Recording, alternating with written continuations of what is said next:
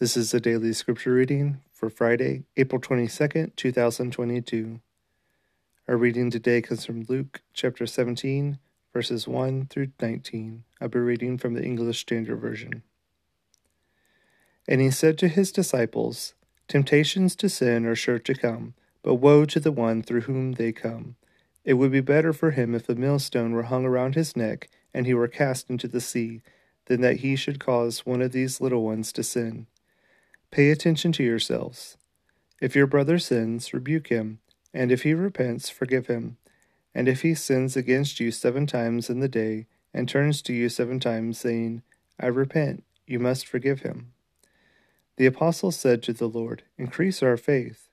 And the Lord said, If you had faith like a grain of mustard seed, you could say to this mulberry tree, Be uprooted and planted in the sea, and it would obey you. Will any one of you who has a servant plowing or keeping sheep say to him when he has come in from the field, Come at once and recline at table?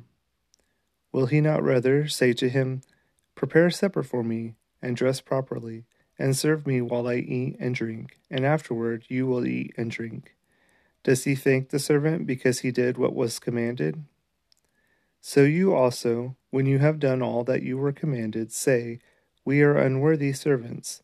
We have only done what was our duty.